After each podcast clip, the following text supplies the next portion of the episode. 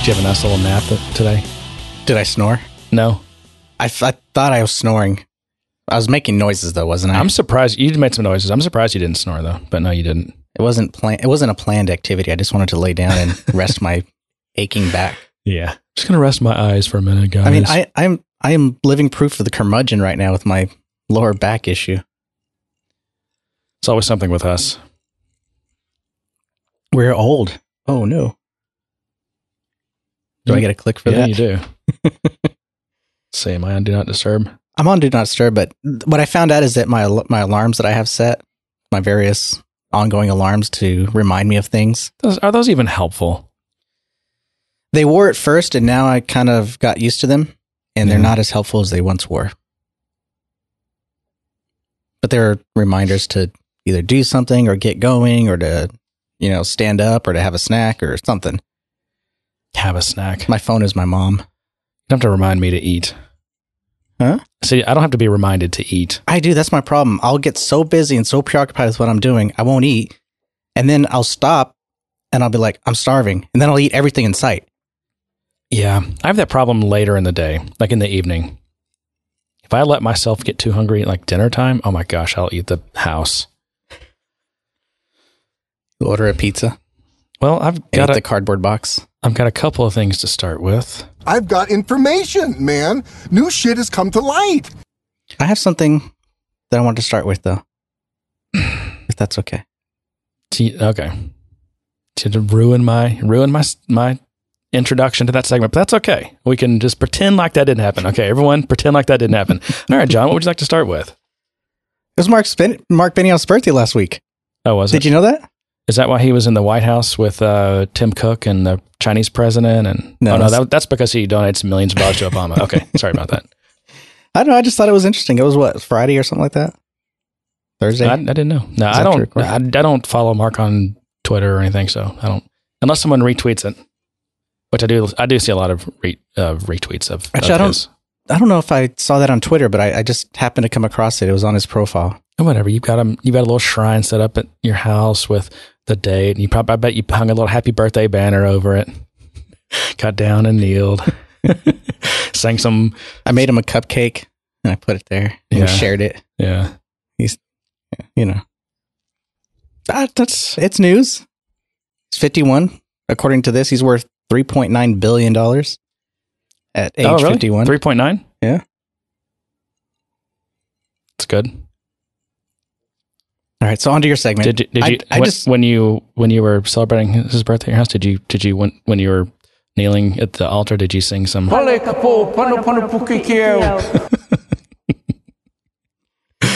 That's how I hurt my back. bowing too much? yes. Okay. I've got information, man. New shit has come to light.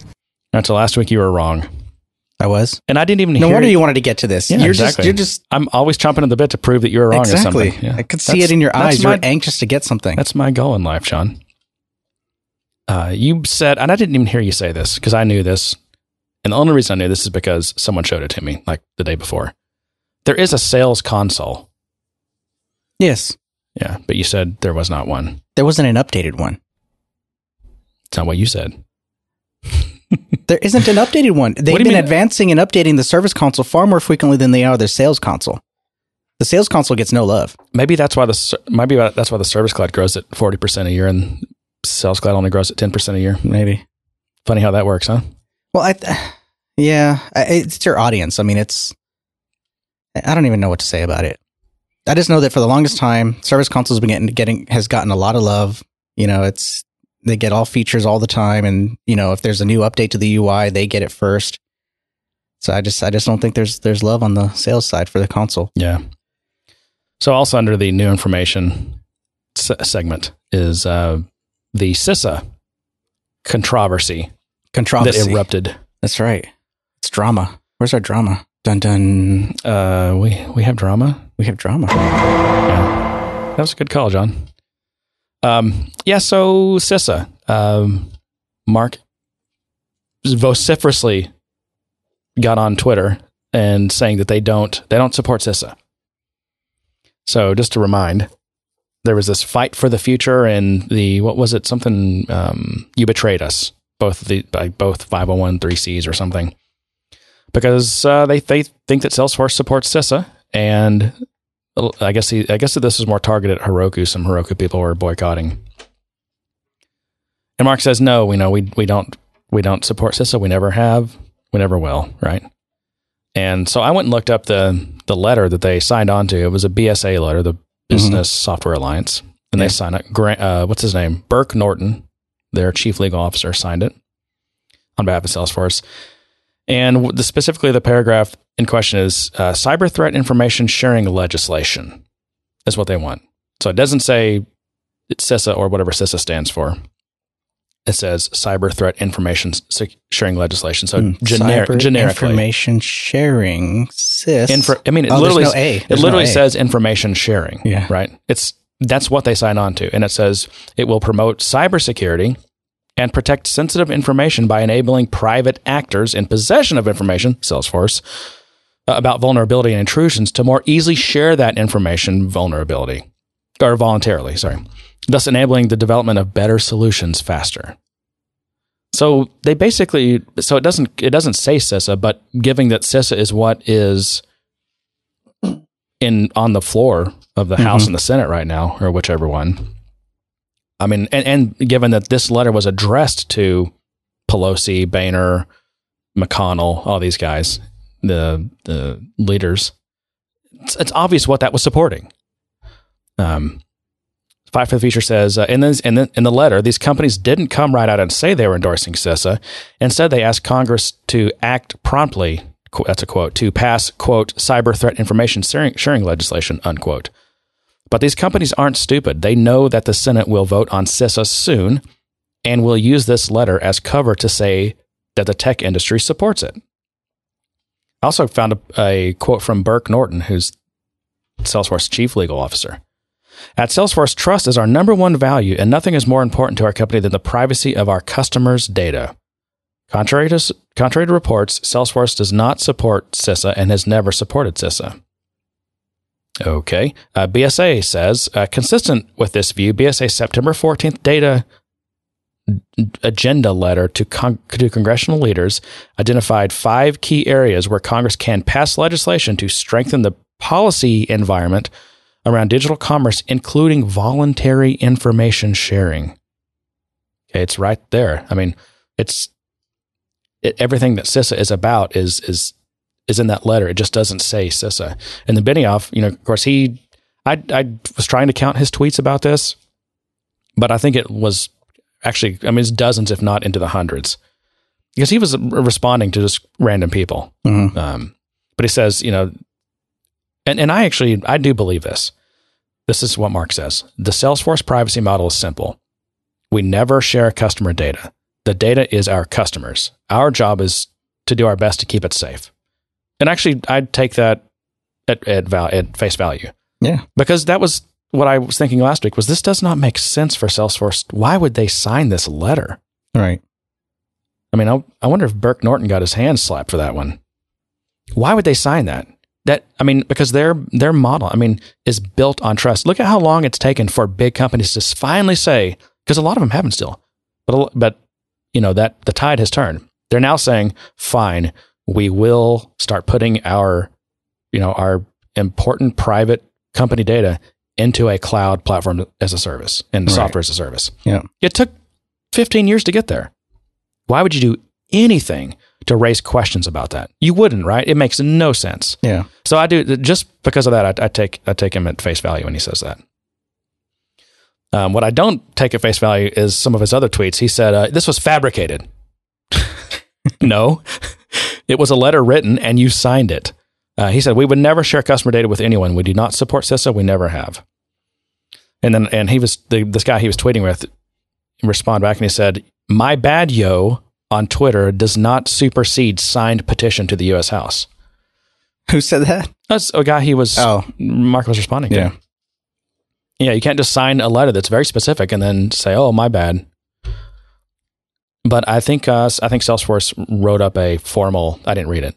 Yeah, I didn't see it. But they uh, Mark said that it was forthcoming a formal letter that describes their position against CISA and anything like CISA. So that's good. I'm glad Yeah. that I'm glad that bubbled up. Wait, You have any thoughts on it? No, I mean it's. I mean all the, all the security stuff is kind of forefront. I mean everyone, everyone in the tech industry is talking about it. Everyone's got articles published on it. It's hard to talk about it without getting into politics in some form or fashion. But I mean, ultimately, it's not really a. It's not really that type of political issue. It's more of a privacy security issue that stands in between. At least I want to think so. Stands in between party lines. Yeah, I don't think it's I mean, I it's not. It's not like one side over the other is saying this, and it's it's being used as a political wedge against parties. It's just a a major problem that we all have to deal with. I mean, we have national security issues that that are having to be dealt with. They they need access to information, um, especially when it comes to criminal activity. The the there are instances where the government is trying to be more proactive, in which case they're collecting a lot more information, which gives us as as the citizens of this country the creeps yeah. because they're collecting all this information. Um, uh, what, what was that saying? Uh, You know, hidden behind good intentions, or what is that saying? Yeah, I don't know. I guess bad things always started with good intentions, or something like that. Yeah. You know, it's it's that kind of feeling that yeah, we understand that you're trying to collect this information, you're trying to you know somehow be proactive in, in identifying some of these threats, but again, you know, they- they're basically asking for the golden key to all these encrypted systems that even the companies themselves are not supposed to have access to. Right. And we know because we we as the owner of the data has the encryption key, which is our password. Uh yeah, except most of the Salesforce data is not encrypted at rest, which is kind of a separate separate topic. Yeah, it's a separate issue. you- they, you know, either the government would have to hack into Salesforce systems, or Salesforce would have to give the data over to them. And that that was, I think, what, what this was looking at. It was something where Salesforce could basically would be allowed to hand over its customers' data to the government if, Yeah. it, if it wanted it. Well, I mean, the other the other issue that's being put out there in terms of security is that if we do somehow enable these systems with a golden key for the government, that golden key then becomes I don't know where I got the term. I think it was written somewhere. This golden key thing. So I'm sorry for overusing Like a that master term. key type Yeah. of thing. Okay. master key, golden key. That's what it's being referred to as. So I'm overusing that term, but um, essentially, that piece of technology that's allowing the government access to that information would then become a target for hackers who could then exploit that system to access our information as well. Right. And I'm, I'm sure, I know that a lot of the people that are in support of these kind of bills, especially some of the legislators who aren't necessarily, I mean, some of them are somewhat technical, some of them aren't. And that also seems to be not a party line thing. I know some people like to think that Republicans are these, you know, knuckle dragging idiots, but that's really not the case. I mean, there are people on, on both sides of the aisle that are smart about this, and there's people on the on both sides that are complete idiots. Um, and even the ones that do support this, I, I think probably are doing so for good intentions, right? Yeah. But it just, uh, you know, we ha- we do have, I think, a you know, a fundamental right to privacy, even though it's it, that word does not exist in the Constitution or the Bill of Rights. Well, there's some people that seem to think that we've kind of lost that battle a long time ago. The the right to privacy, with all of this information being on the cloud, with all of our information being everywhere, with the advent of so of these social media that has, you know, ev- many the people that are younger than us that live their lives on these on these things. Their their lives are public. You know, they live on Instagram, they live on Twitter, they live on Facebook, and all that information is freely available to everyone.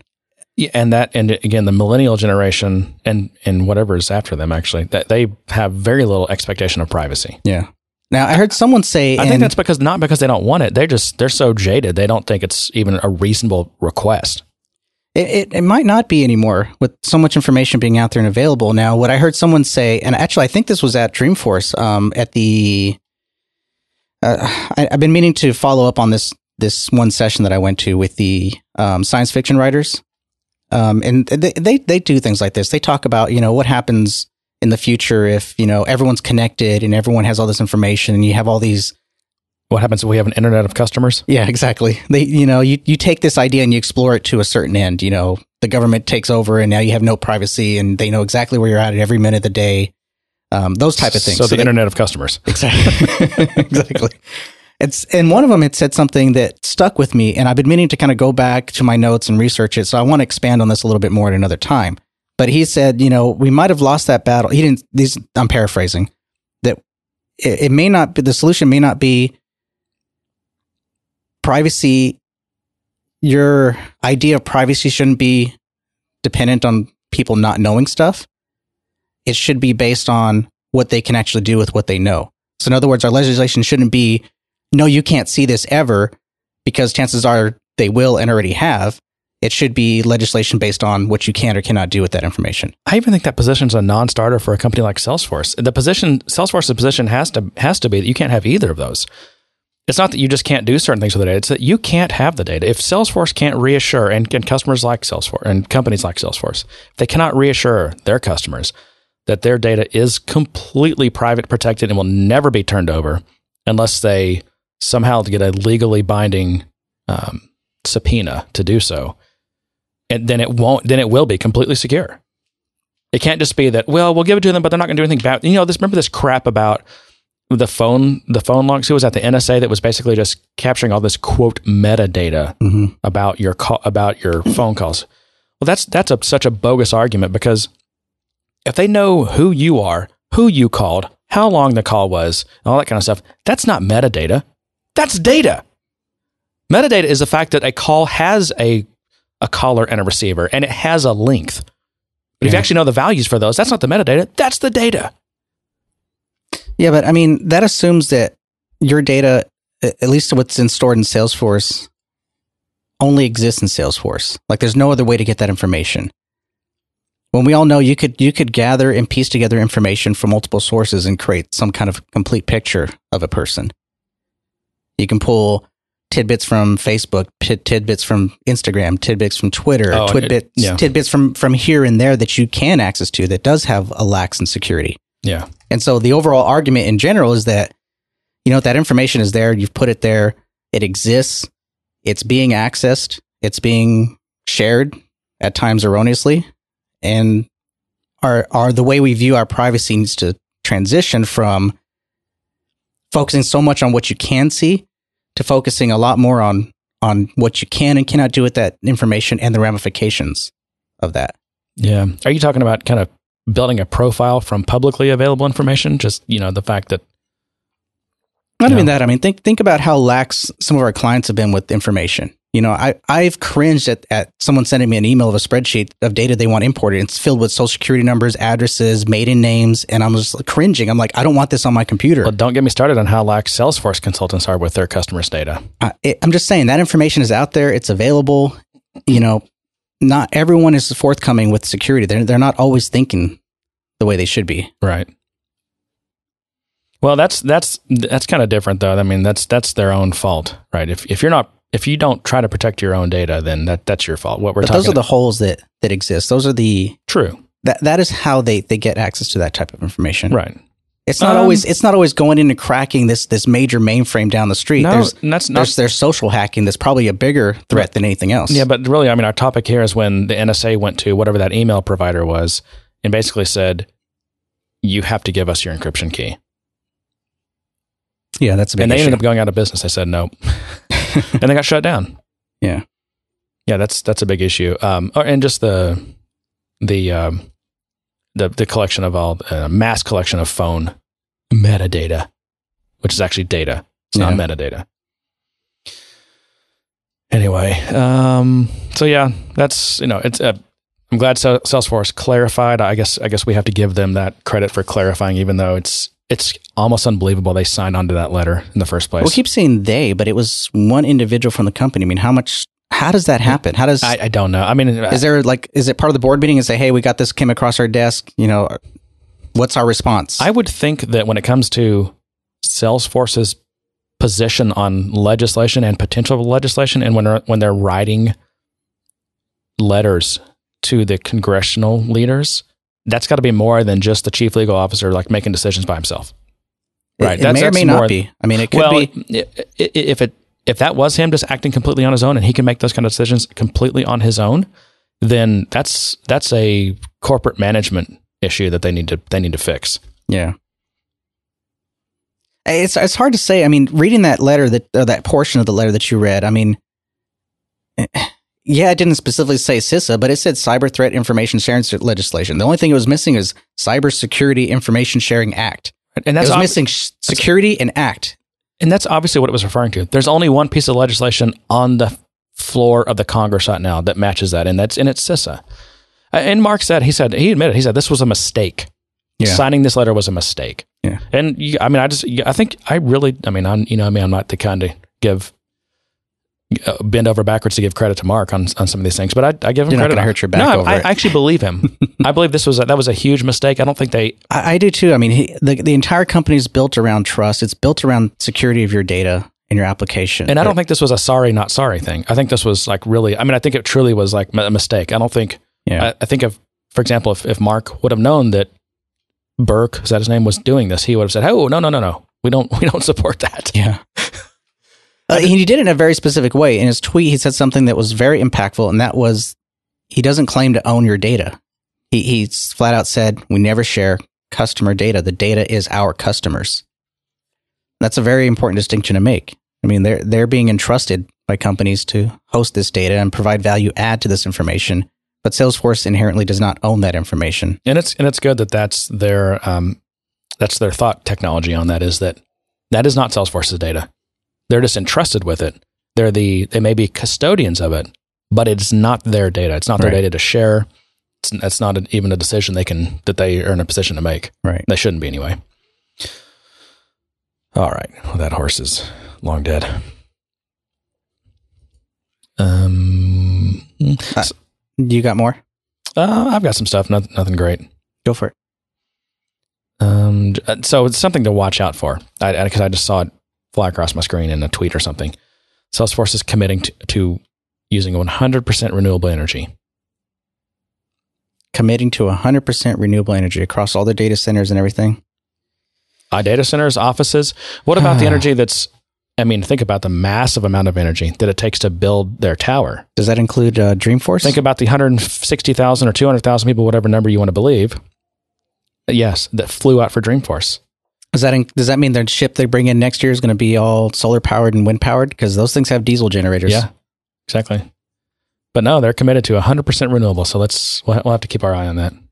maybe they'll be burning French fry oil. We need to recruit- The whole area will smell like French fries. We need to recruit, you know, our listeners to help us keep tabs on some of these things. What things? Things like this, when they make a claim, or, you know, they're always making these cl- claims, these socio, um, whatever. I don't I don't fault them for trying to to go that route. It's a it's a valiant effort to try and reduce your your footprint, your impact, especially a company that's growing to the size of Salesforce um, that hosts events that they host. It's Don't fault them for it, but they're making they're making a, an extremely bold claim, and they do, they're great at this. like they haven't before. They do this because it, it gets press. yeah. It gets them on. Yeah. It gets them on the you know, so they don't have the Sierra Club knocking on their door demanding money and, and threatening to extort them, kind of like Mark does to other CEOs in Silicon Valley. They don't want that. no. So get out in front of it. You make these kind of ridiculous claims. The question is, are they? Is this just are they full of crap on this, or are they going to do it? It's a, it's a time will tell if it, how how much change they actually make and how you know is it valuable? Yeah. Is it is it just is it are they buying carbon credits and stupid things like that? Or is this a we commit to 100% renewables within the next 30 years? right. I mean, I think we would all love that, but technology just hasn't got gone to that point. I mean, we we we can't even power our houses on batteries just yet. I mean, Tesla's trying. Well, batteries aren't. Oh, well, you mean about like solar or something? Yeah. Yeah. Uh, Well, the, our pro okay. Our problem in this country, when it comes to to energy, is not producing energy. We have a million and one ways to produce energy.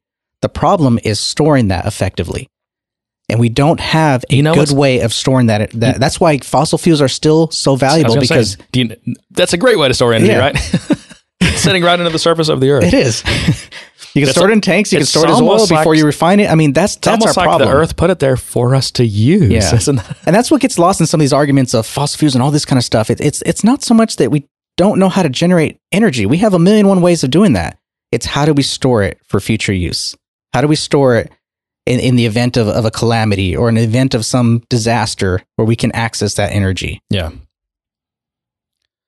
I and I'm I'm as far as and I know it's not renewable, but it's certainly much cleaner. You know, I'm a I'm a big fan of nuclear. I don't nuclear is especially modern is is safe. It's it's clean, especially these nuclear plants that can actually, you know, eat their own waste basically. Hmm. And it's you know, nuclear is a great store of energy.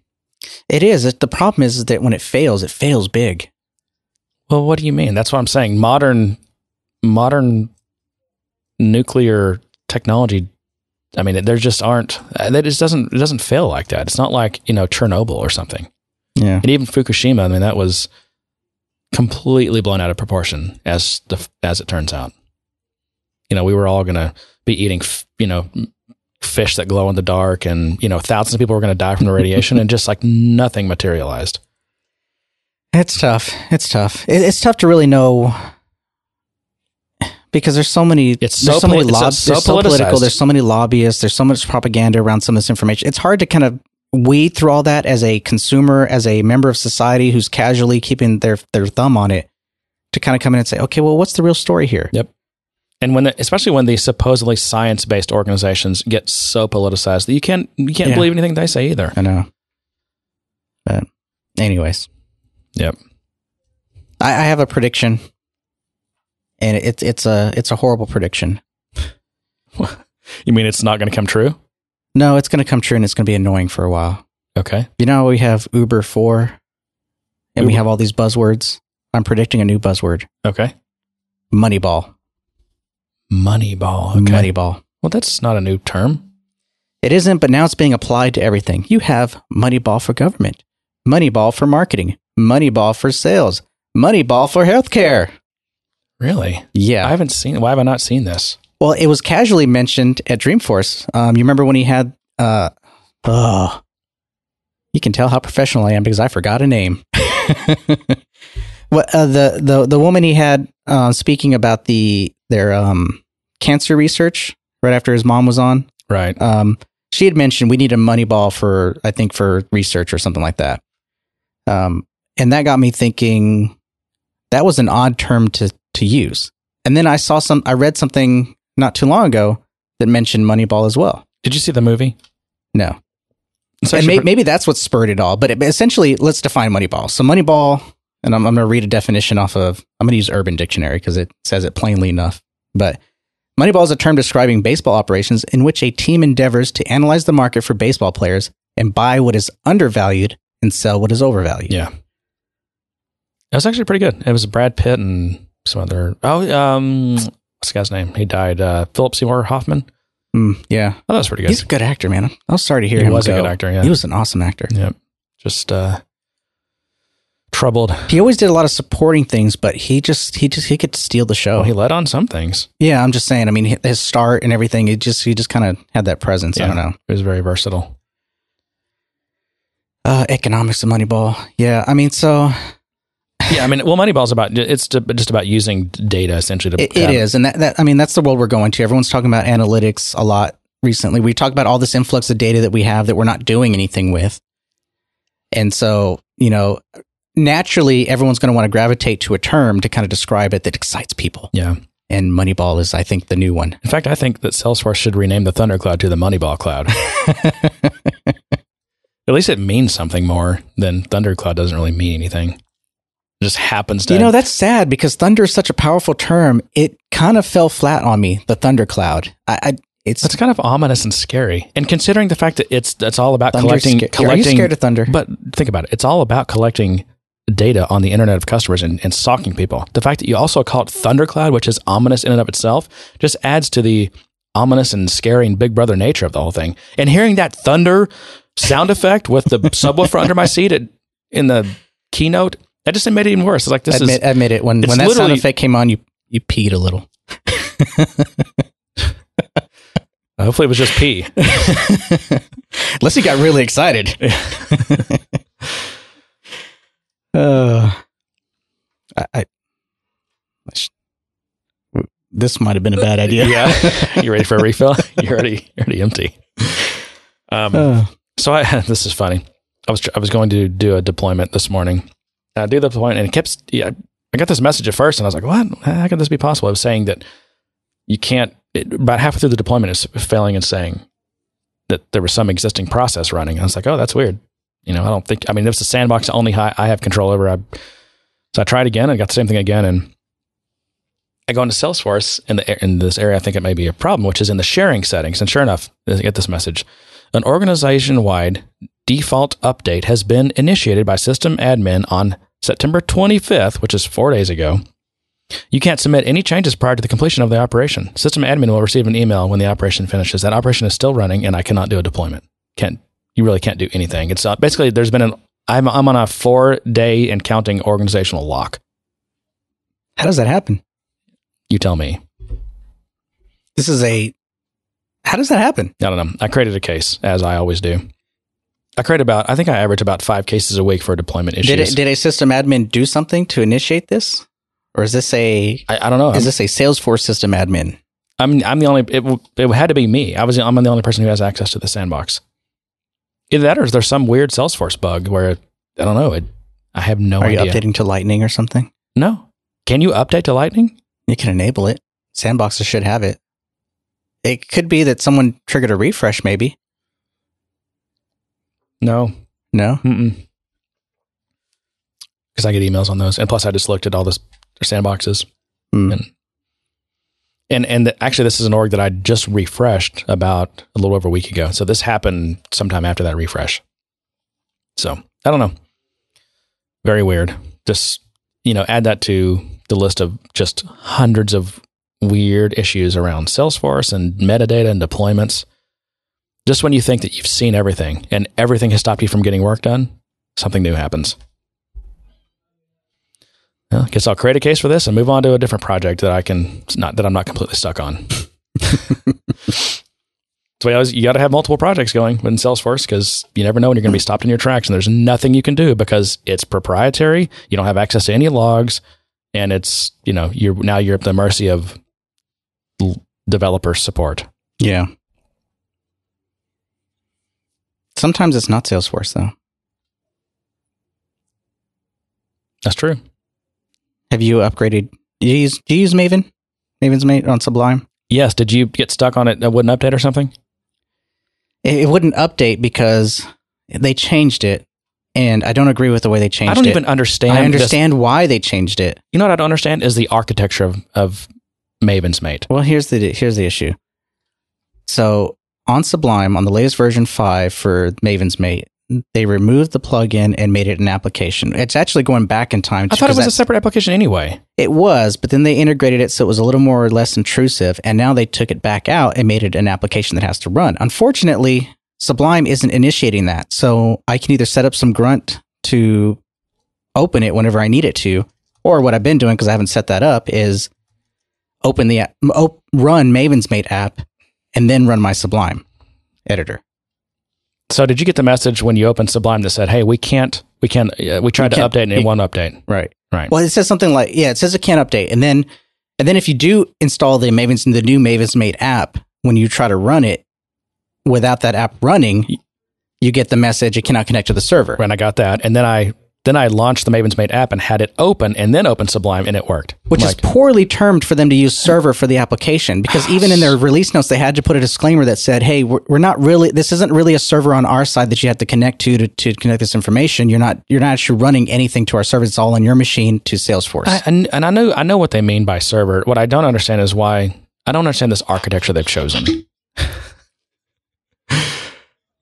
you know, I, I just and I, I I mean I, I understand what they're going for, which is this MavensMate chunk of functionality that it has that runs independent of any particular application. I just think that's over architecting. Yeah, so their issue is is that they built a cross-platform tool with Sublime Text, but now they're trying to reach into Atom IO for as as a as a editor as well and Visual Studio Code. What, well, they're not so reaching into it. It's the other way around. Like all these different things can reach into MavensMate. Yeah, and that's Or- what I'm saying. Right. they're trying to provide support for that, but they're trying to do it in a way where they have one code base that they have to update because, of course, Salesforce is updating three times a year, and they need to be able to keep up with that cycle. And the easiest way to do that that is to to it. centralize their API Yeah. but they don't want to centralize the API on their servers because that means information and data is co- is going to their systems. Yeah, so they set up this local server app. That's not it either. They could totally have the common functionality built into each of these plugins, the Maven, the Sublime plugin, the whatever the other ones are. And that right, that could, I, that could I- be I guess shared they code. could, but this was it- it's a architectural decision. It was Yeah. a decision they made on their end that they felt was best for them. Well, here's the problem: they didn't they didn't communicate this well. No, no. I, And the I was makes- completely caught off guard. I had to go and do the research myself, get on GitHub, find all the links and everything to the mm-hmm. app. And by the way, like I'm not, I, I I know it sounds like we're bitching because we are, but Yeah. it's, you know, what are you going to do? Get your money back? You didn't pay anything for it, right? no. So you know, I appreciate that they, these guys do this. Or I don't know if it's one guy. It's Joe Ferraro. Is that his name? Ferrari. Yeah, he, he's primary on it, but he He's- also he's has a he's a single Ferrari. He's a Ferraro. he has he has a team of guys helping him He does okay. because it is open source, so he does The have people helping him out. The Maven, we'll call them the Mavens. Yeah. Um, the so yeah, I mean, it's you know, uh, that's it's great that they produce this and give it away, but this could have been communicated better. I think. True. Because again, the architecture's always been kind of confusing. It, it always has been. Yeah. And I I used to have a thing in my menu bar that uh, the Maven's thing uh, that you could like turn it off or reset it or whatever. Yeah. And I don't have that anymore. I don't know why. Because now it's now it, well because they, pulled that out and it was kind of a plug-in inside of Sublime Okay. and the IP, APIs were in there. And I think it was doing what what you feel they should be doing, but for some reason they changed it to this application. I'm not exactly sure why. And I think it's the, I think that's some of it I believe is to maintain a single code base and update mechanism to that one application. So when that application runs, it updates itself and it's independent of all the other updates that are occurring. Yeah. Um, also, any updates that that hosting application makes should not affect that because it's it's a call into that API. So I I, I believe there's some degree of separation there that they're Yeah. they're they're accounting No, I, for. get- I get it. I mean, I understand why you separate those concerns and have co- a common common uh, library or whatever, but it's just confusing. And I'm a developer, supposedly. Uh, okay, I want to talk about San Francisco again, just briefly, because we I think we touched on how like there's parts of San Francisco I you know I, I like, hmm but there's just so much of it that's just like it's just such a shame that it's either gone downhill in many ways or just struggles with these same issues it can't deal with. But this um, there's an article. I have no idea where it's from. I'll have to look it up. I'll put it in the show notes. It's called "Tech Overkill Destroyed the Loveliest, Liveliest City on the West Coast." And this is what I was talking about when I said that you know, I mean, when you think of San Francisco and its history, it's first of all, it's like you know, very multicultural history. It was a landing point for lots of immigrants. It's got all this rich um, cultural, all these different neighborhoods where you can just get like, you know, see and consume all this amazing stuff from different cultures. And just so much of that's, you know, and in San Francisco, you know, it's, it's home to so many of the like famous artists and writers and, uh, you know, of the past. And it's becoming a place where that could never happen again. You, a, writer couldn't get their start in San Francisco. An artist, I mean, they, because they're being squeezed out. And that's kind of what this article is all about. So, this person says, you know, a friend of mine pays $5,000 a month for a two bedroom apartment in San Francisco. And to buy it, it would cost $1.4 million for a two bedroom apartment. Uh, the reason her rent is so high is because San Francisco is becoming an upscale suburb of Silicon Valley. You know, because San Francisco is really not Silicon Valley. It's Silicon Valley is like, you know, San Jose and Santa Clara and uh, Mountain View, Palo Alto. I mean, that's Silicon Valley. San Francisco is this what used to be a really you know artsy and whatever neighborhood. That's but this like I, I agree. This is, it's now becoming a suburb of Silicon Valley almost. In the process, it's becoming really really dull. Uh, gone are many artists, artisans, and tradespeople. Instead, the lofts, townhouses, and studios are being populated with content curators, engineers, and infrastructure architect- architects. They're young, they're rich, and they're dull as dishwater. Um, you know, that's um, companies. and Again, it's like you know, Salesforce is an example. I mean, they've gone from. I mean, they. I don't know how many. What do they have? Seventeen thousand employees. I thought it was 18, but And, you it's, know- it's somewhere around there. But all these companies have had these problems. You know, Salesforce, Google, I think Apple, um, I've been criticized because they're they're gentrifying all these neighborhoods in San Francisco and probably other places too. And I talked, you know, I, I've always loved talking to to Uber. They're probably, uh, um, I don't know if they enjoy it or not, but I always talk to these Uber drivers. I want to know like where they're from and you know Speaking their, of what their story experience, is. they Right. probably don't enjoy it, Jeremy. I don't know. I, th- I think actually a lot of times they do. No, But they, they seem to. I mean, they, they seem to enjoy the engagement. You know what the number one Yeah. thing that these Uber drivers complain about, and most of them are, you know, either uh, they most of them seem like either like maybe fir- first or maybe second generation immigrants. Hmm. But they complain about the fact that they can't afford to live in San Francisco anymore. Hmm. It's just either they've already moved out, or it's or it's just you know they're feeling the squeeze. Uh, it's, to- it's I mean, it's got to be a double edged sword, though, right? They got to love that the the money and things that they, that those people bring into local businesses. But at the same time, at some point, you can't you Yeah. can't live there. I mean, they used to be able to make a living and, and pay for their housing. Now they can't make a living and pay for their housing. So they, they can't make a living that pays for their housing. So, yeah, I mean, I guess money is being brought into the city, but it's being disproportionately shifted away from them. Hmm. So today, San Francisco is uh, still physically beguiling. I mean, it is, and that's that's you know the main thing. I mean, just the you know all the different physical features and the microclimates and the hills, and you know, there's a lot about San Francisco that's just you know charming and beautiful. Uh, but culturally, it's now a chilled out version of Manhattan without the legacy. The tech boom has pushed out local character and imported people who look, talk, and act the same. One of the practical problems is that no one who works outside a booming tech firm or a financial services company can afford to live in the city itself. Uh, the result is a lot less diversity and a lot less culture. I'm skipping through a ton of stuff, but I mean, that's just Hmm. basically the point. San Francisco may be the city of startup dreams, but it's becoming a dreary place to visit. I mean, I think this article hits it, hits the nail on the head. And I, it's like, what's the solution? I mean, that's just yeah, you know, I talked to, I was in, I was in New York, I've been in New York the early part of this week and I'm talking to people that live there and Uber drivers and everything. And that's one thing they complain about, like the guys that live in Brooklyn, how Brooklyn is just, and Queens as well. They're both just like gentrifying and it's becoming hard to live there. And there's, there's like you said, it's double edged sword. There's a lot of upside to it. I mean, there's a lot Yeah. of places in, I mean, Brooklyn is now a tourist destination. well, Uber is making a killing at Dreamforce. I mean, well, Oh yeah. Oh, oh, of course. That's beside the point. I mean, yeah, of course they're making a lot of money. I mean, I just based on my simple math, they made at least ten million extra dollars just based on having those extra cars there. yeah, I mean, yeah, they they love it. But, you, but look who Uber employs, right? it's all a bunch of programmers and nerds. Uber doesn't employ anybody. Well, except for the guys running the app. It takes a lot of people to run that app. Yeah, Was that was that an, was that another fail, John?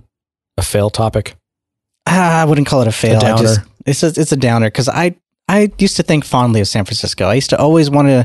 When I was younger, I remember It's the rice-a-roni treat, man. I remember seeing pictures of the trolley cars and the, Yeah. the Golden Gate Bridge, and then I started consulting, and I, I I got to go there like for two months. I spent my entire two months there, traveling back and forth on weekends only, driving across that bridge, you know, twice a week, Yeah. you know, and it, it it's sad for me to go back there at Dreamforce and to not enjoy it, to kind of only see the negative, to see the homeless guy, to see the pee on the streets, to see the From San Francisco comes Rice-A-Roni, the San Francisco treat. Yeah, that's what we all grew up on. We grew mm. up on the San Francisco treat, and and to you know to kind of look at it now and to think that all that's going away, that the, the d- digital age is, has kind of ruined the organicness of of San Francisco.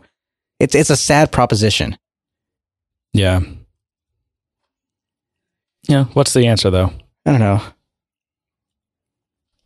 especially when you i mean i i think there's i think i think there are some answers though like don't i mean salesforce can easily employ people in other parts of the country and they do but to, you know but to say that you know we're going to try to pack as many people into our san francisco office and not only are we, are we occupying two buildings already but we're going to build a third one a tower Yeah, because we want to be we want to be on this peninsula yeah, we want to be in this city Okay. We we own San Yeah, Francisco. Yeah. Dreamforce has to be in this city. yeah. Okay. I mean, It's it's almost as if the ego is getting in the way of, of something good at that point. yeah, I'll let you make that accusation. I'm just saying. I'm not saying I disagree with you. when you. you want to have a big tire with your with your name on it, knowing that it, how it's going to impact the local economy. Well, I, again, politicians are probably enjoying it. it. It's it's wonderful for them. They're getting their their tax dollars. They're getting their right. what we all assume, what we all feel is happening. The the kickbacks. Well, yeah, and because the because public, publicly they'll they'll definitely pay lip service to Yeah, um you know make, making these tech companies you know be socially responsible and all this other crap, but they know what's happening. yeah. You can be you can you can pay lips as much lip service that kind of crap as you want. The bottom line is it costs. They're um, going to have all those annoying toilets and those annoying hand washing things that give you like three seconds of water. And so you end up Uh, spending half your day in the bathroom trying to wash your hands. yeah, listen, I'm, I'm already in a city that has Oh. soft water, which means the water doesn't wash the soap off my hands. Yeah. That's number problem number one. Problem number two is the water only runs for three seconds. I know. How do I get the soap off my hand? You got to do it multiple times, and you're back to where you started. You're using more water than you probably would have. exactly. And you know what happens when the toilet only flushes one liter per flush? You got to flush it four times. I don't want to know what happens. oh Okay, so now I have to flush the toilet four times. Did, did that solve anything? no, no. Yeah. Uh, It's funny that we have to think about those things. Like when we remodeled our bathroom, I was very adamant that we were keeping our toilet. We were not going to let them buy a new toilet because all those new toilets are low you, flush. you can't low buy a good toilet anymore. Yeah. Like no, we're keeping our toilet. Although I do like the ones that they make. It may be only a liter, but it like shoots it through super fast. It's like it's it's got to be like air pressure driven or something. What is that? Guess that's got to make cour- courtesy flushes awkward. Or like airplanes. They have so much. There's so much negative air pressure. They just open it. They just open up like some little portal to the outside, and it just they sucks everything out. no, they don't. I think it all gets collected, and they they can choose to jettison it if it becomes an issue. But I don't think I don't think like poops raining down on some random people as they're flying over. yes, that, that's what happens. no, What do you mean no? that's crazy. That's John. Look it up. That's what they do. That is not what they do. Yes, That can't be what they do. That cannot that's be also allowed. what the that's also learned. That's what these uh, dream cruise liners do. The the dream boat. yeah, they go in the, like the middle of the ocean though. They can't do And it. they yeah they just dump it all out. yeah, A lot of lot of baby roots floating out in the ocean. just like baby roots, yes, baby Ruths. baby Ruths, Yes, or baby roots. Ruths. Wait, either way, that's that's a horrible visual. Oh man, what have we become? I don't know. When you flush an airplane toilet, it sure sounds like it's just opening right. There's like a portal that just opens up on the outside I of the avoid those. I, I I can't remember the last Yeah. time I was in an, in an airplane bathroom because I, I will sit there and me, it was- destroy my bladder. yesterday. I will sit there and destroy my bladder No. to avoid using those things. Yeah.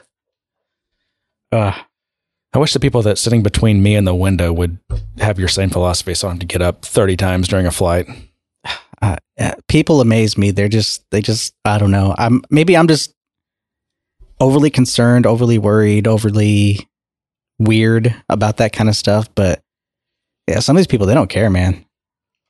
They got they got a job to do and they're going to go do it. Have you heard of this CRM called Base? Base. All your base are belong to us. Uh, that that better be their motto. If it's that should be their tagline. Yeah, it's called Base, like all caps B A S E. I think. Hmm. I didn't even heard of it. I saw this article in Fortune. It was Base versus Salesforce. Uh, they just raised another thirty million total, totaling now sixty million they've raised. But they're they're a little CRM, and it looks really slick. I initially thought, well, they must be targeting small and medium business, and I, I think that is their main thing. But they have, um, they're bragging about they have Cisco, Dow, Jet.com, Stryker, big, uh, big in the medical, right? Um, Hmm. sixty, yeah, they have sixty five hundred corporate accounts that they've gotten just in like two years. Can I can I interject that it's sad that the state of URLs has gotten to the point where their URL has to be getbase.com, not base.com. Yeah, you can't, you can't get base.com. No. And it, I looked at base.com. It's some crappy movie blog or something. Yeah. But I'm sure that, I mean, that's uh, at least a million dollar domain, right? I mean, they're just, they're waiting for someone that wants to pay that. I shouldn't say it's crappy. Listen, any four letter domain, it, it can yet. be almost anything. Four letter domains are valuable. But um, yeah, they I mean, this is sales. I mean, this is what Salesforce is competing against the smaller guys that are kind of nipping at their heels, right? Yeah, early on, many many VCs viewed their mission, uh, which is to win over unhappy Salesforce customers. Many VCs viewed that mission as suicidal, but since then they've signed up more than 6,500 corporate accounts. Uh, 1,500 of those contracts were signed since last October. They've had 500,000 downloads of their mobile app. Um, yeah, interesting you know, you've got these other things. You know, there's Zoho has been around forever, but you know, you've got them like Pipedrive. Zoho isn't pretty enough for me. No, and Zoho's, you know, they've got all these different clouds, I mean, it's it's like the and you can piece them together. It it's Yeah. super useful for small businesses, though. I mean, you can you can build again like pretty awesome, pretty awesome collection of apps for your little business that you can run your business on for very cheap. yeah. I guess I guess you get what you pay for.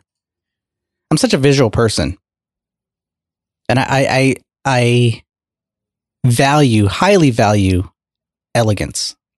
Well, why do you work on Salesforce then? I mean, that's just serious So I'm question. trying to change the culture. No, I mean the things I do, I try to try to be mindful of that. Yeah, I work within a system that has limitations, but I still try to exude. Is that a, is that the right word? Exude some kind of eloquence in my solutions. Some you know some kind of Eloquence or elegance? I guess elegance. I, I guess you know when I try to design a solution. Not saying I'm perfect at this. Not saying I'm, I do this every time. There are cases where I just pound out some code and put it out there because that's what's asked of me. But um, you know, if given the chance, I do try to think through how the user is going to use something, how how they're going to interact with it. You know, is it going to be enjoyable? Is it going to be useful? You know, all those things I try to take into consideration. It's not just a toss a bunch of fields and buttons on there and say, "Here you go, it works." What else do you want? You know, that's not me. So I, I enjoy apps that, that try to have an opinion on design, on UI, on performance, on efficiency, on productivity. Those are the things I enjoy. Those are those are the people that I think sat down and said, "Hey, we believe in this. I think this is the right thing to do. I care about it.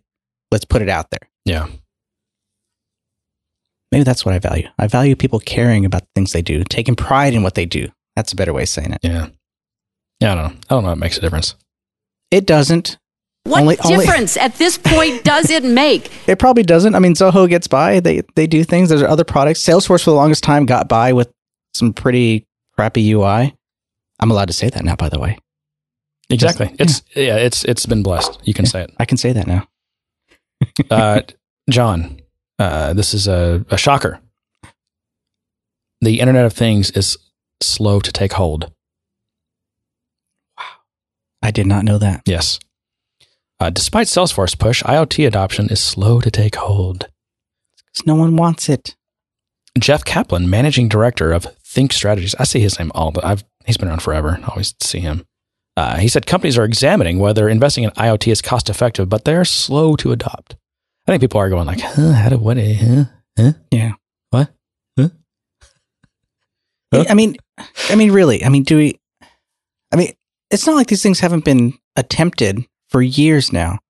I mean, you go back to the like the, and I'm talking about home automation. I'm talking about things that are smart enough to do things for you. I'm talking about like you know, back in the 50s or 60s when they were showing these uh future futurism videos of like you know fridges that would reorder food for you or stoves that would know how to cook a meal for you. You know, all this automation that that's that's what we're really trying to achieve. Yeah, I think when And we feel like, you know, connecting this to the internet and the network would do that because then it's just a push of a button of, you know, I have this this item, here, cook it for me. Click. Or I have this thing I need, here, click, order it for me.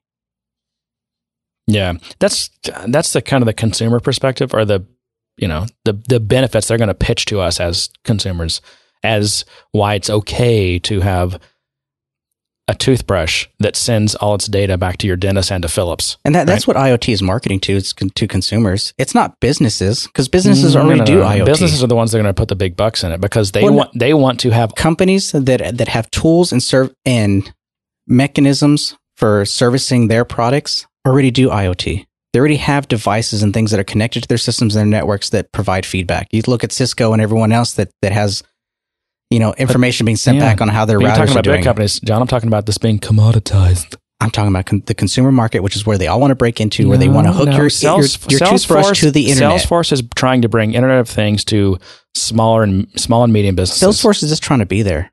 I agree. They're just trying to be there. They're, they see this conversation Listen, big- happening, Big they're like, "Hey, companies, hey, big we companies aren't going to use ThunderCloud. They're going to they're going to be doing their own things on EC2 and right.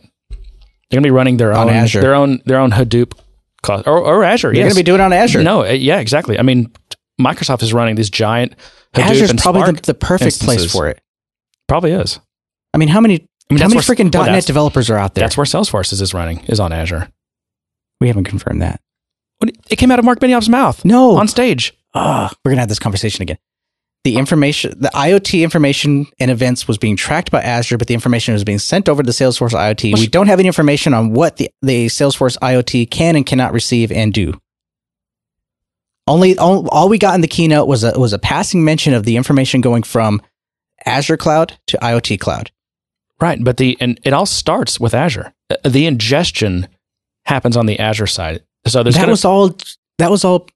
Dog and pony show of hey, look, Uh, we're working together with Microsoft. no, no. They actually said that. They actually said what Azure was doing. It was ingestion and processing, and and resulting event data is then But sent that's over not back the only the viable side. architecture. You could have Amazon EC2 sitting there pushing I'm data just to telling you what they said. yeah, I'm just saying that's I'm not not the saying there's way. not other ways to do it. Oh, okay, all right. That's just that's just the way that they said ThunderCloud works. They were giving an example though. They're not saying that's how By the way, ThunderCloud I, works. silly, I feel silly every time I say ThunderCloud. I feel like we're splitting words here.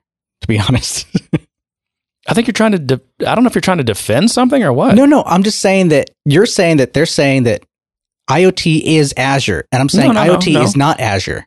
You, you mean you think you mean I'm saying ThunderCloud is Azure? Yes, Okay. No, yes. I'm not. that's what I feel you're saying to me. No, I mean all of the configuration and the UI and consuming all of the anal- the resulting analysis. That's all going to be in on the Salesforce side. Okay, then we're on the same page. Okay. All right. We got there. But yeah, slow to take hold. I don't know. I mean, you know, the big companies they've they've I think jumped on this right, but it's um, but they're already again they're already companies that that have that that are generating that kind of data, that volume of data, and that have that problem. They've they're already doing this themselves. Yeah. I well, I mean, so- there's others that are that are, that are trying to get into that, and they're looking for a turnkey solution. That, that I think that's where companies like Azure and Salesforce are going to come into play. Is those companies that are late to market with some of this that have resisted putting money into this and will find themselves needing to. They're going to be looking for that quick turnkey. Yeah, because with ThunderCloud, you're not you don't have to hire people who are, you know, Hadoop experts, Right. right? And and whatever that can run this stack of all these things, Hadoop and Spark and Pig and all these things that that go into that, Yeah. and Kafka to ingest data. I mean, there's there's a lot of pieces that makes up a big data stack. Right. and you know salesforce is trying to sell to the companies that don't necessarily want to do all that themselves which makes a lot of sense i think i don't know of anyone else that's really doing that True. so microsoft is still investing in their crm product if there was any question about that which there was They- Why wouldn't they? a lot of people thought that um, because of this partnering between Salesforce and Microsoft, that Microsoft was basically signaling that they were going to, you know, either you know, wind that wind their CRM product down, or it just wasn't a focus for them. But they just bought a company, a I don't know how you say this, ADX Studio, Attic Studio. hmm It's a company that's been around forever. They build products on top of uh, Dynamic CRM, and Microsoft bought them. Hmm. I think I think it's kind of a vertical play. I'm not sure what kind of apps they make, but I'm assuming. Uh, let's see if it says uh, the leading provider of web portal and application lifecycle management solutions for Dynamic CRM. So it's almost like uh, it would compete with Salesforce communities, really portals and stuff like that. So, so still investing. So there you go. I'm not surprised. I mean, that's good business. Yeah, I mean they've got- they've got to figure out what they're going to do though because they are what number four, I think, something like that And I don't think it's like Microsoft to just be a number four player in somewhere. And so you remember what was uh, Jack Welch's thing? We're either going to be number one or number two, or we're getting out of the business. That doesn't necessarily mean that that's their the ongoing philosophy. No, and I'm not. And that was a that was that was a Jack Welch thing, he, not a Microsoft thing. But I mean, if you look at Microsoft, they generally enjoy being the number one player in a lot in most spaces. I mean, why in. wouldn't you? I mean, you you've got a finite set of resources, and what do you what do you focus on? Yeah, I mean, if you're number one in operating systems, you're number one in data. You're number one or number two in databases. You're number one or number two in cloud infrastructure. You're number one in Office software. Why? Why would? Why do you want to be number four, number five, and a bunch of crap? Doesn't Yeah. make any sense. Yeah, I, I, I don't know. I don't know if I have an opinion on on where they might go with with Dynamics because I mean it was an acquisition for them. Was it? Yeah, Dynamics was. yeah. Yeah, I think you're Dynamics and so is Great Plains Yeah. and everything Yep. else. I mean, it, it's all an acquisition for them. So it's not it's not like a core product that they started with that, that they would have some kind of emotional attachment to, like they would OS. Yeah. Seemed like a weird acquisition for them, though. It's because they're a platform company, right? Yeah, and I I- wonder if they're going to go back to being that. I mean, I with know. with the advent of of Azure and all the tooling and all the focus they're building on that, I don't see why they wouldn't kind of trim the fat a bit and focus on being that platform company. I mean, it's just diversification, I guess. And obviously, you know, Office is not. I mean, I guess you could uh, argue Office is somewhat of a platform, but it's it's business applications, right? It is, And- but Office And and it's a it's been a huge cash cow for them. So It that is. ma- made a, that made a ton of sense to Yeah. to get into that. Yeah, Office still I think is their their bread and butter. I mean, obviously Windows is, but I think Windows was so popular because of Office. I mean, hell, I ran VM for the sole purpose of being able to run Office products, Word, Access, Excel, all of those. I thought that was mainly for SQL Server. uh that too. That too, because I had such a legacy knowledge in, in all that tooling that it was kind of hard for me to give it up and switch over to MySQL or Oracle or anything else. It's just I need you to keep running Windows so that when I have SQL Server data migrations, I can outsource those to you. I still do. I I got know. Windows 10. I know, and I don't. I, I actually had to buy it again because my my copy of it wouldn't upgrade. So That's ridiculous. that's how committed you I am to the Windows model. Is I actually paid for the version that they said would upgrade free. uh, and this this is uh, you know, what copy protection gone bad. it is. Well, what it is is I bought an OEM copy of it, and I guess I didn't register it correctly, and thus I didn't qualify for the upgrade. No Windows for you. I just cannot get a rise For- out of you. for- for you all- just sit here. all those- Listen, this is what I told Matt last week What? when he, when he DM'd us. I'm like, John just sits here and scowls at me the whole time. And Matt's like, I'm sitting here cracking up. I'm like, I don't know why, because I'm looking, sitting here looking at you, just scowl at me. Yeah, It's because no one Not sees your no one. your topics are boring. Your topics are downers. I didn't say it was boring. You da- last week, you're, and you refuse. You just just now. You notice how I'm trying to diffuse the situation by whispering. I didn't say that. Calm down. I have headphones on, so you're. anyway, Uh, I don't know why I start whispering. I'm. I'm. Listen, you don't want. You don't want my. You don't want my jokes. You don't No, want my topics. I enjoy your jokes. It's the face you make at me. It's just like it's shock. it puts me in a shock mode. whatever. If I can still shock you, then there's something wrong with you. Well, there's something wrong. well, that's me. true. There's Yeah. that's for sure. I think that's that's uh, given. That's a that's a factual statement, sir. There is something wrong with me. Well, I'm all out of topics for today. I'm not. Okay. I want to get into something creepy, man. Something really creepy that I read. So there's a company. Have Some- you ever heard of a company something called something creepy or something? Super creepy. this? This might be elevated to the level of super creepy. Okay. Which, if there if there is an MVP program for clips, I, I think that one is it. Super creepy. That's a good one. Yeah.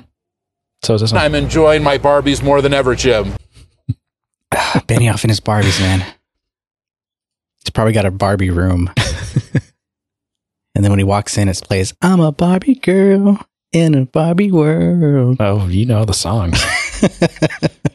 now that is. Super creepy. How could you not? It was like everywhere. I wish everyone could see you dancing to that right now. No, there's a reason we do not periscope this. Uh, I didn't tell you I was periscoping this. Someone suggested we do peris- we should periscope our No, because then I'll be really self conscious about. I know I would too. I don't want Yeah. Then I have to like get dressed up for the podcast instead of sitting here in my underwear. Exactly. You have to put pants on. Yeah, Although I could probably arrange it so it's only, you know, chest up. that might work. The kind of news anchor style. Right. They're sitting there in shorts with their sport coat on and tie. All right, let's get to your creepy topic. All right.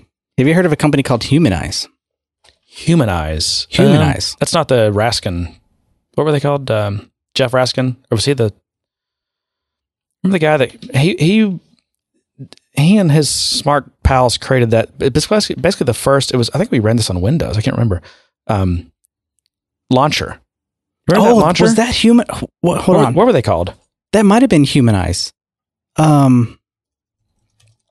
Oh, what was that? Now I now I'm googling because I got I got to find this because I loved that. That wasn't. Jeff. Jeff was his dad. I used yeah because he wrote the uh, The Humane Interface. Humane Interface book. Yeah, What was his son's name? it was Enso launcher and it was humanized. Um, Humanized. Okay. Yeah. I have a good memory. Wow. Wow. I did not make that connection. That's a blast from the past, huh? Now he used the term better. The Enso launcher. Yeah, that was before I used. Remember uh, that? That was before I Was used. Was that Windows? yes, it was Windows. It was awesome. I loved it. It was before I started using Quicksilver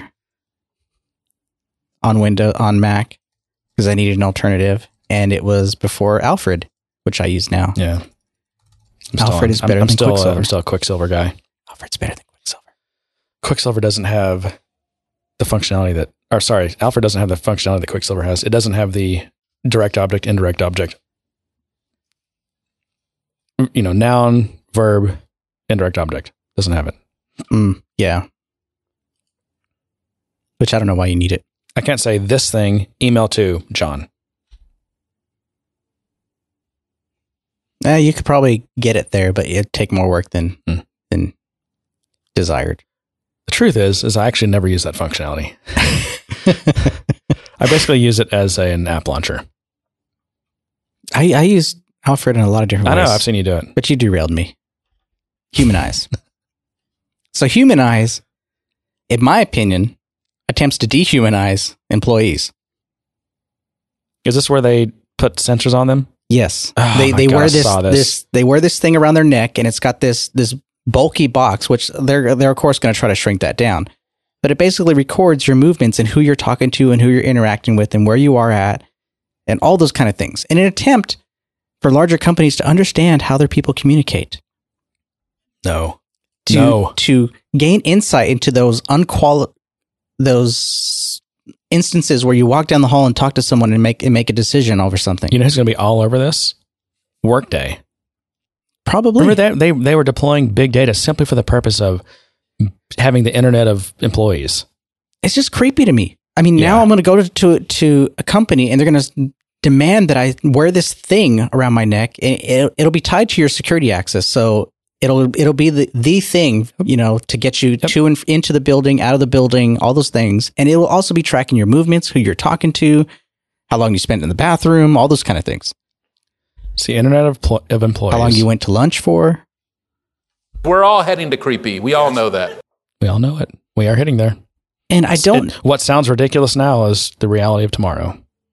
my, my fear is that, that these type of things someone will will write some or someone will get a hold of some CIO or something somewhere and they'll convince them that this is the greatest idea ever that they'll gain some kind of intelligent insight that will help them grow their business somehow but the reality is it probably won't it'll do nothing No, it's going to happen. We're going to be tracked like little mice. And as you as you like to say, jeremy was right Yep. using my words against me I know. That's what you're going to have to say. So so um uh, this fast company I guess is where the article originated from that I that I read. They kind of did a kind of a I guess a pilot of it. Um and the the guy that wrote the article he kind of basically deconstructed the the metrics and things like that and it's it's an interesting article because he he approached it fairly pragmatically. You know, he he actively went out and tried to talk to people and gain more interactions than he normally would. He doesn't normally spend a lot of time in the office, which of course this tool doesn't account for. He also mentioned that they didn't they didn't give Humanyze access to their email server or their Slack accounts to also add that data into the bigger picture of things of how they're they're communicating as a team. Um, but but again, I mean, he he saw he basically saw what he already knows. He saw that he interacted with a certain group of people within his team a lot more than others. You know, they they at least identified some central points of contact where one person was kind of the hub of communication for a lot of other people. And I guess in that sense, it was almost it's valuable in knowing that so that you can kind of know who is actually making things happen, who's actually coordinating activity.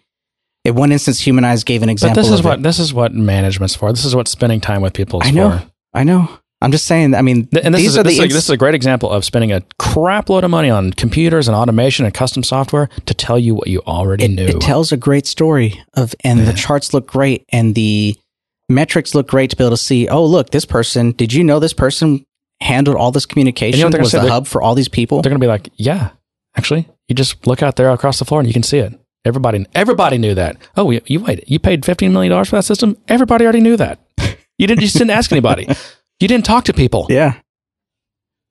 All these people that re- all the higher ups, the C level people that rely nothing on reports and everything, all they they're going to get another report to tell them who's actually doing work. So what? That, why, what do they call this? Humanyze. Yeah, You know why they called it that? I guarantee you, some some smart naming co- PR naming company told this to them. It's just getting out in front of the issue because it is. You're right. It is dehumanizing. So what do you do? Call it humanize. Get out right in front so they can't criticize it. yeah. Anyways, it it raised the creepy level to to an all new level for me. I mean, we all kind of knew that companies are looking for ways to track what you do, to understand more about how you do your job and who's doing what. Because they want to be able to quantify that in some kind of metric. They want to quantify that in some kind of statistic. Yeah. But It's just like trying to boil you down to a one to five rating. I know every six months. it's just further removing people from people. Yep.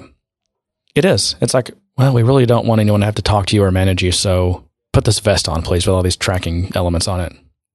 But it also That, may that's a good way to lose good people. it may may be a dinosaur already. I mean, more of us are working remotely. More of us are setting up independent shops and, and choosing to be quote unquote contractors. Yeah. I mean, more of us are are- the, the the style of the way we interact with companies, the way employees interact with companies is is changing. It's it's not this everyone goes to this one building and everyone's collaborating in, under this one roof anymore. Yep. This is definitely a, What the f- are you talking about? it's crazy. It's crazy. All right. Should we get to our, Jeremy, I our have a most, question important, for our you. most important Hold on, segment? hold on. This is the most, most important segment of the day. I, I got to remember how we did this. So, Jeremy, what'd you bring to drink? well, I can tell you what you brought to drink for us to drink, which is Four Roses Single Barrel. That's right. It has been, it has taken us way too long to get some bourbon up in this studio. It has. And um, today I decided we need to end that. so I, I came bearing gifts. I went to the local store and got us some Four Roses, and then I had to go to another store to find us some glasses. Yeah. Yeah. So this whole time we've been enjoying a fine Kentucky bourbon. Where are they from? See if I can, Four Roses. let's see if I can get this on the you know mic. they're owned by a Japanese company, right? yes, I You do. already got it on the mic earlier. There you go. Oh, I hit the. yeah. You hit your thing. You hit, you hit your dingus. my, my pop. Uh, where's Four Roses? They were an American company and they got bought out by a Japanese company. They were kind of a Well, they're owned Low- by Japan, but they're they're still produced where? Um, can they're, yeah, they're, They're Kentucky. Kentucky. Yep. Yeah. Currently owned by the Kirin Brewery Company of Japan. Mhm. But Four Roses, we've talked about them before. They were they were around since like the 1800s, and they before the I think it was before the Japanese bought them. They were a crap brand. yeah, You know, just terrible whiskey. yeah. And then they got bought out, and now they're this premium company. They get um, where are they brewed? You know, or distilled? Uh, I can tell you. I think Are they one of these? Um, Lawrenceburg, Kentucky. You know, some of these supposedly good whiskeys are brewed by um, what is it? M MGP? Uh, yeah, MGP. Let me find this. MGP Ingredients is the name. It's a massive, just like almost like big, huge corporate. See if I can find them on Wikipedia. Now this this this specifically says Four Roses Distillery. MGP of Indiana. Listen, listen to the products that come out of that distillery, though. MGP. Um. So the Boulay, right? Or Bullet, as people, as, as Americans like to say, Bullet. Give me some of that Bullet. I, Bullet. I had, by the way, I ordered some Bullet the other day, and I had to say Bullet. I know. It's so frustrating. No, like, that was at San Francisco, but I, I ordered know. it again. I, I went to Mashed, by the way, and tried to order some, and uh, I had to say Bullet. yeah, this doesn't even list some of their, their I know there's better brands, but Boulay, Templeton, um, Filibuster, High West, Redemption, Angel's Um, Envy. Angel's Envy. Wow. Yes, yes. See, I knew it. I told Wow. you. Yes. By the way, if if you're getting into whiskeys and you need something smooth and subtle, Angel's Envy is it. It's a great whiskey. they all have the same exact mash bill. Like this this distillery literally just does giant does a giant mash and they all get the same mash bill. Uh, I, I like Angel's Envy. I I just bought a bottle of that and, I, and, this, and I had never had it. I bought a bottle, you know, sight unseen or untested, untasted. Um, it's I like it. It's good. It's really fruity though. It's got a. I mean, it's Yeah. finished in port barrels, and you can definitely get some of those flavors that are not traditional bourbon flavors. Yeah. and it it is good.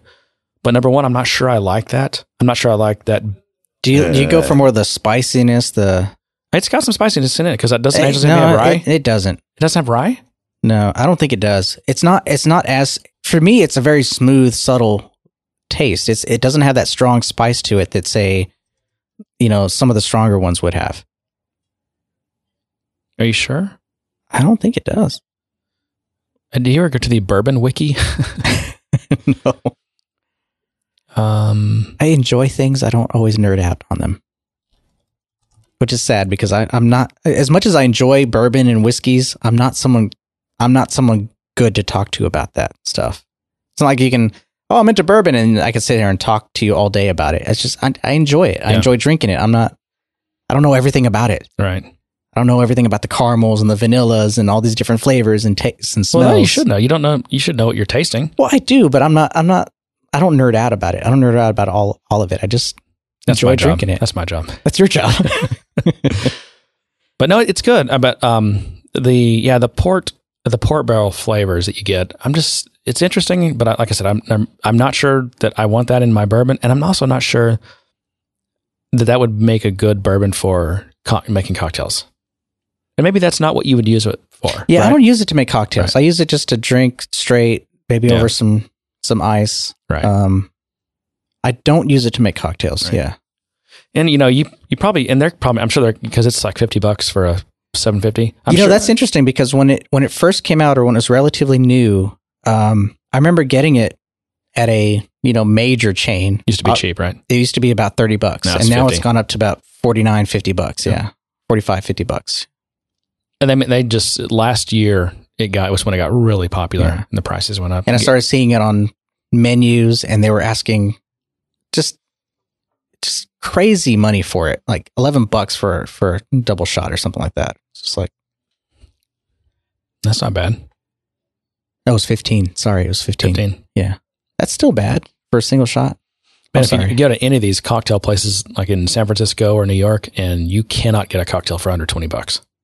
Oh, I know. A lot of these places. Now they are really well made, and you've got this, you know, the bartender with the, you know, Curly mustache. curly mustache and exactly Hipster stash. Exactly, and they're you know making the stuff. and They're hand cracking the ice and, and carving the ice, and it's it's all it's cool. It's well done, but it's also twenty bucks for a drink. I hand crack ice.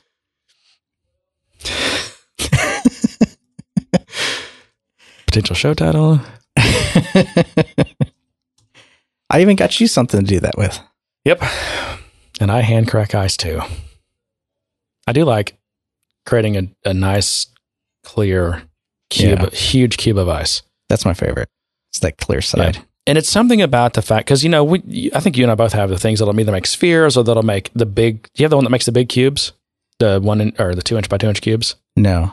Those are okay too, but there's something about the the fact that when you do, you know, hand carve a big cube of ice, hmm it's that it's well, number one, it's it's clearer, right? Yeah. But also, it's the fact that it's not a perfect like manufactured cube. Yeah. It's a hand carved cube. Yeah, it has all its imperfections. Exactly, it's There's not- interest in it. Right. It's got character. Yeah. That's something to look at while you're drinking. Right. It makes you feel like a connoisseur and not an alcoholic. Yeah, that allows you to be a, a it's it's the line between Yeah. alcoholic and connoisseur.